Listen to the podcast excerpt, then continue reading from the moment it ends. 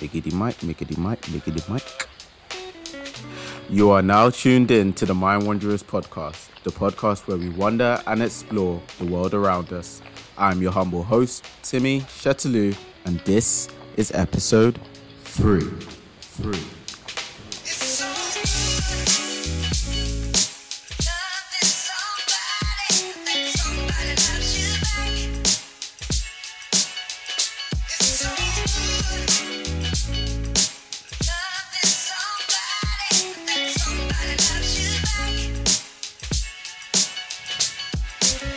And we're back. Thank you guys for listening. Appreciate anyone who's listened to the first couple of episodes. And for any first time listeners, hola.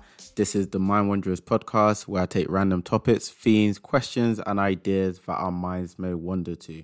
I also try and give you a new piece of knowledge every single episode, and that can be in the form of, oh shit, swear. And that to me is basically a reaction, a natural reaction everyone has after realizing a piece of information they didn't have before recently I was on Reddit and I saw a statement that I thought I was going to put out to you guys and I wanted to see what you guys think. So I'm going to read out the statement.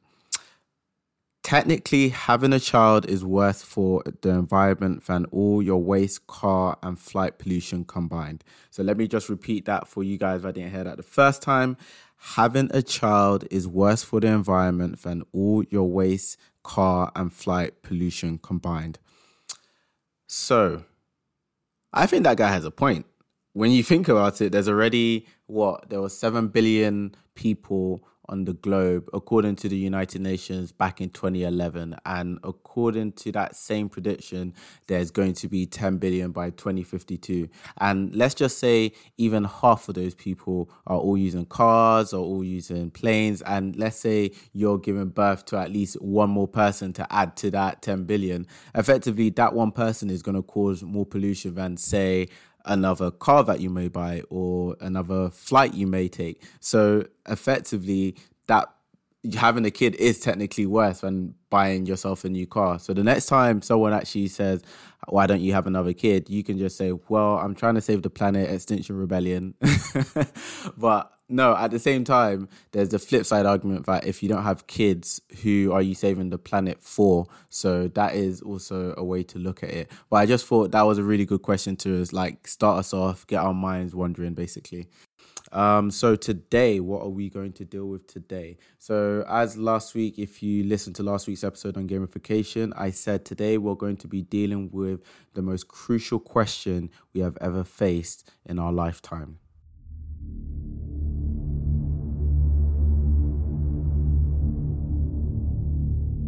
Why do we cross our legs?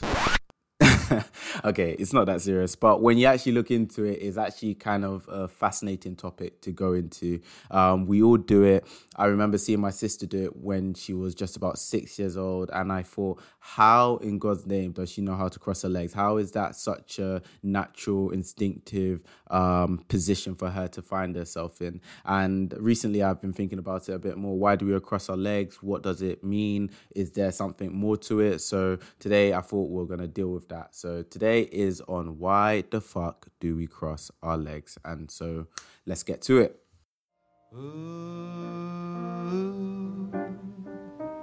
make yourself comfortable. Ooh, make yourself comfortable. Ooh, make yourself comfortable, baby. Now here goes the other little voice. Now, when you listen to those songs, doesn't it make you feel like you're about to board a flight to like Turkey or Hawaii? You've got all inclusive booked, and maybe even somehow you've managed to secure first class seats, and now they're just pampering the life out of you. And what is the first thing you would probably do once you get into that seat? You would most likely lift up the leg rest, stretch your legs, and then cross your legs. And this is the simplest reason or the simplest answer to today's question, which is why do we cross our legs? It's simply because it is comfortable. And this makes sense, doesn't it? When you're comfortable, when you're lying down, what do we all tend to do? We all tend to cross our legs. But is that it? Is that all there is to the question? We just cross our legs because we're comfortable? The answer is no. Um, I did do some research and I found an internationally renowned posture expert in the name of Steven Weiniger. And he basically refers to crossing our legs as a way of minimizing discomfort. And that is in the sense of it reduces the strain on your lower back. He effectively puts any sort of sitting posture into two sorts of categories, which will either result in low grade discomfort or it will end up in high grade discomfort. And so, what we're doing when we cross our legs is subconsciously shifting from uh, high grade discomfort or re- preventing ourselves from going, ow, my leg, basically. there may be another reason why you cross your legs, and maybe that's because you want people to see you as being comfortable. And that's because a lot of human communication is through something called body language, and crossing our legs is part of that body language. So, for example, the same doctor that I mentioned before, Dr. Steve Weiniger, he basically explained that if you're out in the woods any one time, I haven't been out to the woods really. I don't really go to the woods. Um, I'm I'm a London boy, but yeah, if you're out in the woods um, and you happen to see a wild animal, be it a coyote or fox or something, just make yourself look really big because the animals will then see this as you displaying dominance and will most likely be hesitant to approach approach you or try attack. And the same logic applies to humans when they're conversating as well. So um, there has been loads of uh, heavily documented um, readings about how presidents and former heads of states have been trained to sit or cross their legs in a particular way. So we all know there's two ways that you can cross your legs. There's one where one leg is folded over the other and you're not taking up that much space. And there's also another way of when you put your leg at a somewhat 90 degree angle on top of your resting leg or the one on the ground. And if you look, at if you think of these two positions in your head right now, wouldn't you say that the one with your leg at a 90 degree angle makes you look bigger than the one where your leg is folded over the other? And the reason why people are told to sit like this sometimes in interviews is because this is us displaying that we're in a position of dominance and it basically gives us a bit more depth to why we actually do cross our legs, it not just being a a simple motion we do because it's comfortable. This is because body language goes a long way in telling someone how you feel about something or showing them how you may react to a situation.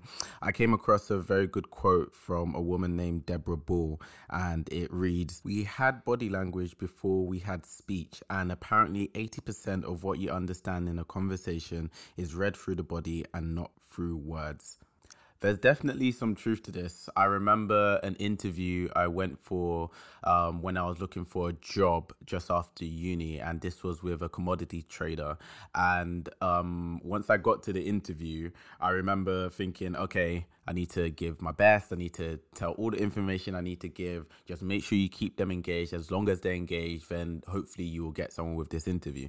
So I get to the interview now, and the guy, he seems like a really nice guy. Um, we have a little chat at the beginning, but the minute he asked me the first interview type question, he then proceeds to take his legs and then stretch them out and plant them on the table and literally right in front of me. So now already I'm starting to see his body language, and his body language makes it look like his mind is wandering, no pun intended. But it, he was not he was not concentrating on what I was saying basically, and that all goes to show that regardless of what you may say or what position you may be in, your body language, including crossing your legs, can speak for you just as much as your words. So, okay, uh, that was my first two reasons. We're going to hit a short interlude and then I'm going to come back with my last reason, which is um, going to use sociology. So, hopefully, I explain it very well. Give me a sec.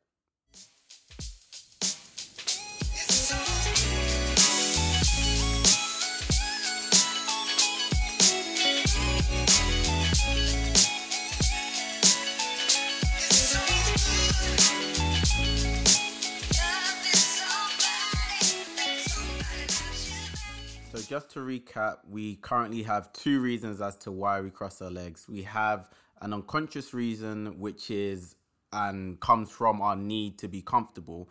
And we have a conscious reason which is us basically presenting body language because cause, because crossing your legs can show that you're comfortable or it can maybe show that you're a bit annoyed at the moment. So there is that facet of crossing your legs that can be explored. And this basically sets the stage nicely for my last reason which also turns out to be the most difficult but I'm gonna try explain it to you guys anyway. So let's start off with the main and uh, the main person behind this reason, and his name is Pierre Bourdieu.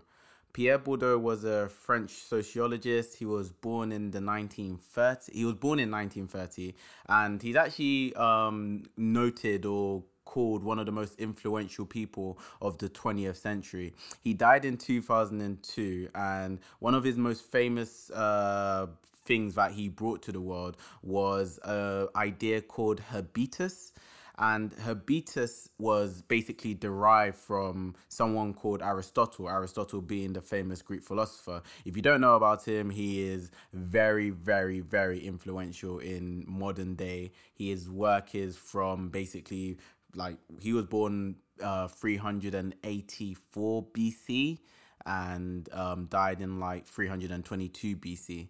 And I was even thinking about that. If if like we all use BC, but we're not all Christian, and BC does mean before Christ. So Christians have really dominated this world if they've managed to get everyone on board with a calendar system that basically accepts the notion of Christ. Like if you think about it, there's Jewish people that are using BC in like their literature, unless they go to a very Jewish school that maybe doesn't follow the same sort of calendar.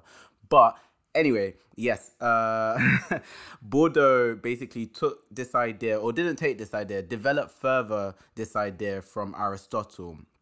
And the idea of habitus is habitus is basically defined as a set of acquired dispositions of thought, behavior, and taste, which constitute a link between social structures and social practice. If you understood that off rip, well done to you. But for people like me who need it broken down into lame person speak, it is basically habitus is the product of all your social experiences which then dictate how you act how you think what you like and even down to what you don't like. And um, if you extend this further there's something called postural habitus which i will elaborate on further. So in order to flesh out this idea of habitus the best way to do this is to use examples. So we know habitus is the product of our personal experiences throughout our life. A lot of this is um, based in our childhood experiences because that is a lot of um, that is where a lot of our habits are formed essentially. And if you look at it, um, school is a big example of somewhere where our habitus is formed because there's certain stimuli we receive in school and we're expected to perform a certain action after doing this several number of times, this becomes us and it becomes second nature. So if you want to think about it, uh, we're always told that we should share. We, are told that we should be polite to people. We're told that um, we shouldn't bully people. All of these things form our habitus. Some people take it on board, some people don't. That's the variation in people but you also have um, our habitus being formed in terms of actions. And if, if you remember, a lot of the time you get into class when you're very young, you get into class, you're told to sit down, cross your legs, or you're told, okay, everyone stand up, get in a single file line.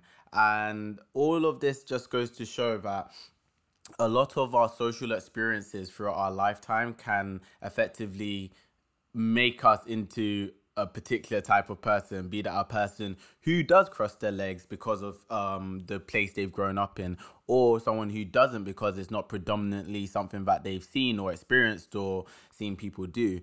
Um, it's not to say habitus is basically set in stone. That is far from the case. Habitus is actually something that is consistently changing because a lot of it is formed in our childhood years, but this is definitely molded and shaped in our adult years as well.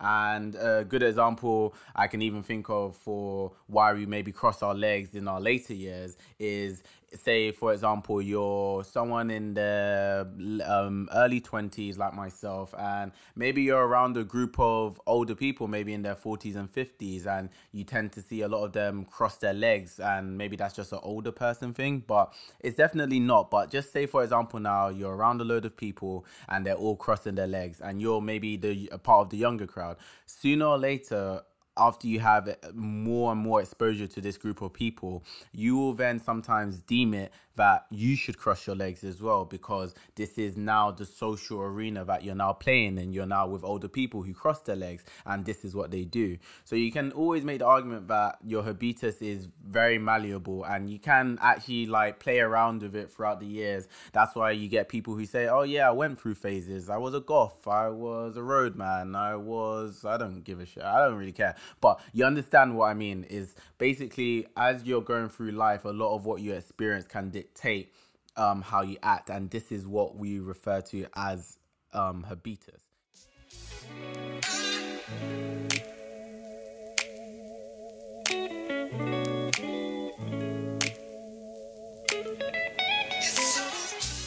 One thing I've realized as I've begun this podcast is wherever my mind somewhere somewhat wanders to, there has been and will be people or wanderers out there who have thought about the same question and taken their curiosity to the next level in some form of research or forum discussion.